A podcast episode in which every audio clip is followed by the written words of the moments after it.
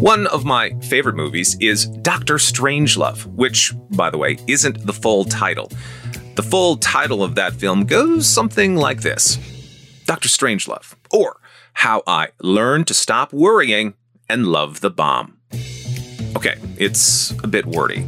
And also, learning to stop worrying and love the bomb is something of an interesting life choice, one that our guest on today's podcast hopes we can all make. Except, the bomb he wants us all to learn to stop worrying about and love is artificial intelligence as these machines become more autonomous and they become more human like, which is inevitable. It's happening now. And it's going to happen within most of our lifetimes where we're actually going to see us working alongside machines. That is Ritesh Kotak, tech entrepreneur, consultant, and cybersecurity strategist. And what he's describing may sound like the plot of The Matrix, but the fact is, if you have facial recognition on your smartphone, then you're already using AI. Of course, AI may feel a lot less quaint if there's a chance it could replace you at work or make everything you've been trained to do redundant.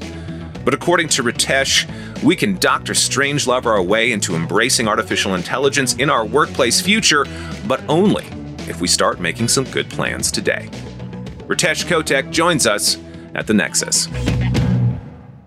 How likely is it that AI is probably going to eliminate whole job categories in this decade? But also, how equally likely is it that there will be new jobs to replace those ones that are leaving? I just look at history. If we look at the Industrial Revolution, it was this idea that machines are actually going to replace human beings, and in fact, it actually ended up creating more jobs a decade from now, we're not going to have the same type of jobs where it's a lot more efficient for organizations to actually leverage the tools that are made available to them. For example, you think about administrative assistants, right? There's a lot of work being done by a lot of organizations to streamline meeting requests, streamline managing an individual's calendar. That doesn't mean the job is going to be completely eliminated, but certain tasks of that role will be eliminated. I'm actually of the belief that AI is actually going to create better jobs, more jobs. But yes, we are going to see traditional jobs, mainly lower paying jobs, morph into something else. And that is going to require learning new skills and getting comfortable with technology and the innovation that's literally coming around the corner. We're seeing that automation occurring around tasks where they're predictable, they're repeatable. But we're also seeing AI and machine learning applied to areas such as knowledge work or professional services, perhaps in some cases, business strategy, like this whole group of jobs that we previously thought of as things only humans could do well. Important to emphasize it. Like there are things automation AI is doing now in that space, but we don't know if they're necessarily doing them well. So these are things that only humans could do well. What's the change horizon for those categories of jobs? Is it coming sooner than we anticipate? Is it coming later than we anticipate? If we were having this discussion before March 2020, I would say we are ways away. There was no major disruption. What COVID has shown us is that there is an opportunity that a lot of organizations have found to leverage net new technology. So you look at everything from court systems to education. The pandemic has actually accelerated technological adoption. And if we actually look at some of these jobs, right? So we talk about the services industry, we talk about financial services, we talk about medical services. We are already seeing artificial intelligence being leveraged to create access to these services, which have traditionally been unavailable to individuals. Case in point, there's 2 billion unbanked people in this world. And we've seen technology, AI, be used to help these individuals get financial services, get them financial literacy, which traditionally would have never occurred to individuals. It's uh, how do we actually create an ecosystem to provide that level of services? We're seeing this accelerated in the health space as well because of COVID. I'm of the belief that any and every industry is going to be impacted by this. It is going to come down to that industry of how well they actually decide to pivot and embrace the technology instead of fighting it. I'm wondering how much of embracing that technology is about helping people rethink or redefine their relationship with machines in the workplace. Is there a new paradigm that we need to embrace in terms of how we approach that, perhaps less as tools and more like coworkers or business partners?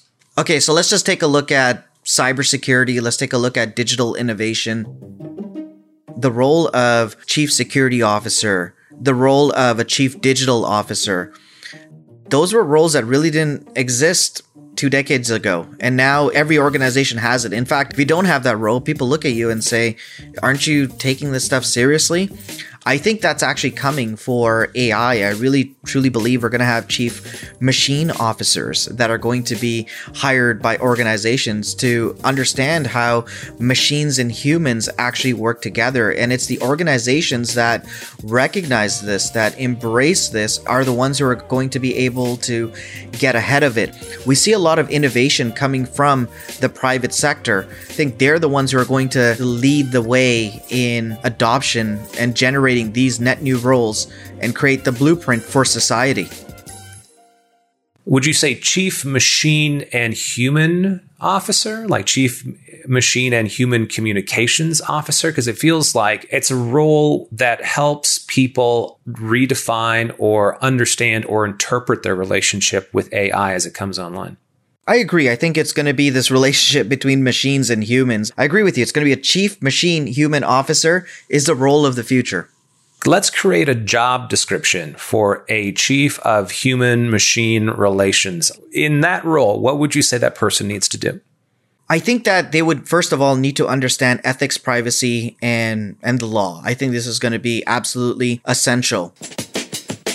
Even though machines are going to be a lot more autonomous and they're going to be embedded into the workplace, it's going to come down to the organization. Just because you can do it, should you do it? And I think that is going to be front and center. The next skill set I think this individual must have is they got to understand ethnography. What is ethnography? It's the research method that's um, central to knowing how the world from a standpoint of social relations works. So you think about diversity cultures, essentially how humans interact with technology. I would want my chief human machine officer to have those skill sets ethics, privacy, legal, ethnography, and at the same time, the soft skills there of being able to communicate, have empathy, have patience are going to be front and center. As we're speaking, I'm now starting to think about a whole new job category, and that is AI rights advocate. Do you see do you see a future like that where you have people or even AI advocating for better rights for machines working with humans? I think humans are definitely going to be the one advocating. But what happens when we hit this point of singularity, which is kind of where AI intelligence surpasses human intelligence? And what happens when robots start making decisions. What happens when robots and machines say, we're not doing this, and they kind of strike or, or mutiny in some cases? And I think that is a real concern. If we read the literature on this stuff, the one thing that keeps coming up is the trolley problem. For an example, you'll have a self driving car. It's going down the highway at high rates of speed, and it's given a dilemma because there's an obstacle in the road. Does it swerve left and risk killing the driver, or does it go right through it and injure or potentially kill the person in front of it? And who's going to make that decision in that split second? And that is when we start getting into the real gray areas and the areas of concerns for a lot of individuals. Are we okay with AI making those decisions? And I think most of us are going to say, no, we're not okay with AI making those life and death decisions that being said, then what do we do? Because once we start to get into this autonomous world, that also means that we're losing the autonomy to make those decisions. And for those people who are concerned, maybe bring a bit of fear to it, is there anything we can do to put their minds at ease? Or these are real things that AI will have to ponder, but we have some measure of control as to how they evolve their understanding around it? I'm talking about AI, of course at the end of the day, who's developing AI, the next generation of algorithms? And it's human beings. There's a big push right now around algorithmic transparency and privacy. People want to know how are these decisions actually being made? And I think programming in ethical values into these machines is the answer. Now, when we kind of talk about how do you go about doing it, again, I get back to the, those roles, uh, you know, what I call the, my three pillars of ethics, privacy, and legality. There's a big movement, there's a big push to make these topics front and center. The UN recently came out with a report requesting a moratorium on the use of of one AI application, which a lot of us are familiar with, and that's facial recognition. It's because organizations have been leading the way. They're so much farther ahead than governments, and governments have an inability to regulate this stuff because how do you regulate it when uh, something is developed in a country overseas, but then being leveraged in Canada or the US? Like, how do we get around the jurisdictional issues when the world is completely borderless? Or you know, there's even talk now in the future that some of this stuff is actually going to be housed in international waters or out in space. And I don't think that's that far off. So it adds another layer of complexity. So, uh, you know, I'm truly of the belief that it's humans that are developing this stuff and programming in ethical values right from the beginning and having very difficult conversations now is the answer to avoid the potential pitfalls that we'll see around the corner. How do we create a bias free, fully ethical AI that works and functions successfully with human beings? Well, we start by the people that are actually programming the next generation of algorithms to be diverse teams.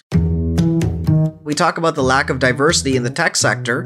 There's some real world consequences that come with this, and all the more reason that if you're an organization that's investing in this type of technology, you must invest in the elements of diversity. Otherwise, you're going to be shunned from the ecosystem. Really, when it comes down to it, we're talking about creating an environment where human and machines are interacting in a way where we can count on them to think ethically without bias, but in some cases, that depends on us and how we program those machines, but also how we teach them to learn as well, isn't it? I always think of AI as a child. And it's what you train that child. Are you going to teach it love or are you going to teach it hate? And it's going to grow up with those values accordingly. But it's also important to note that AI, are we asking it to make suggestions and do mundane tasks? Or are we asking it to actually make decisions? And when it starts making decisions, this conversation becomes even that much more relevant. Humans and machines are going to be coexisting in the future of work. Ritesh, this has been a very illuminating conversation. I hope we can have more of them in the future. Absolutely. I'm more than happy to come on and tech out at any time. Is AI about to redefine your business? Is it going to create new categories of jobs even as it eliminates others? Well, sounds like there's some retraining in your future, and if that's the case, let Nexus help.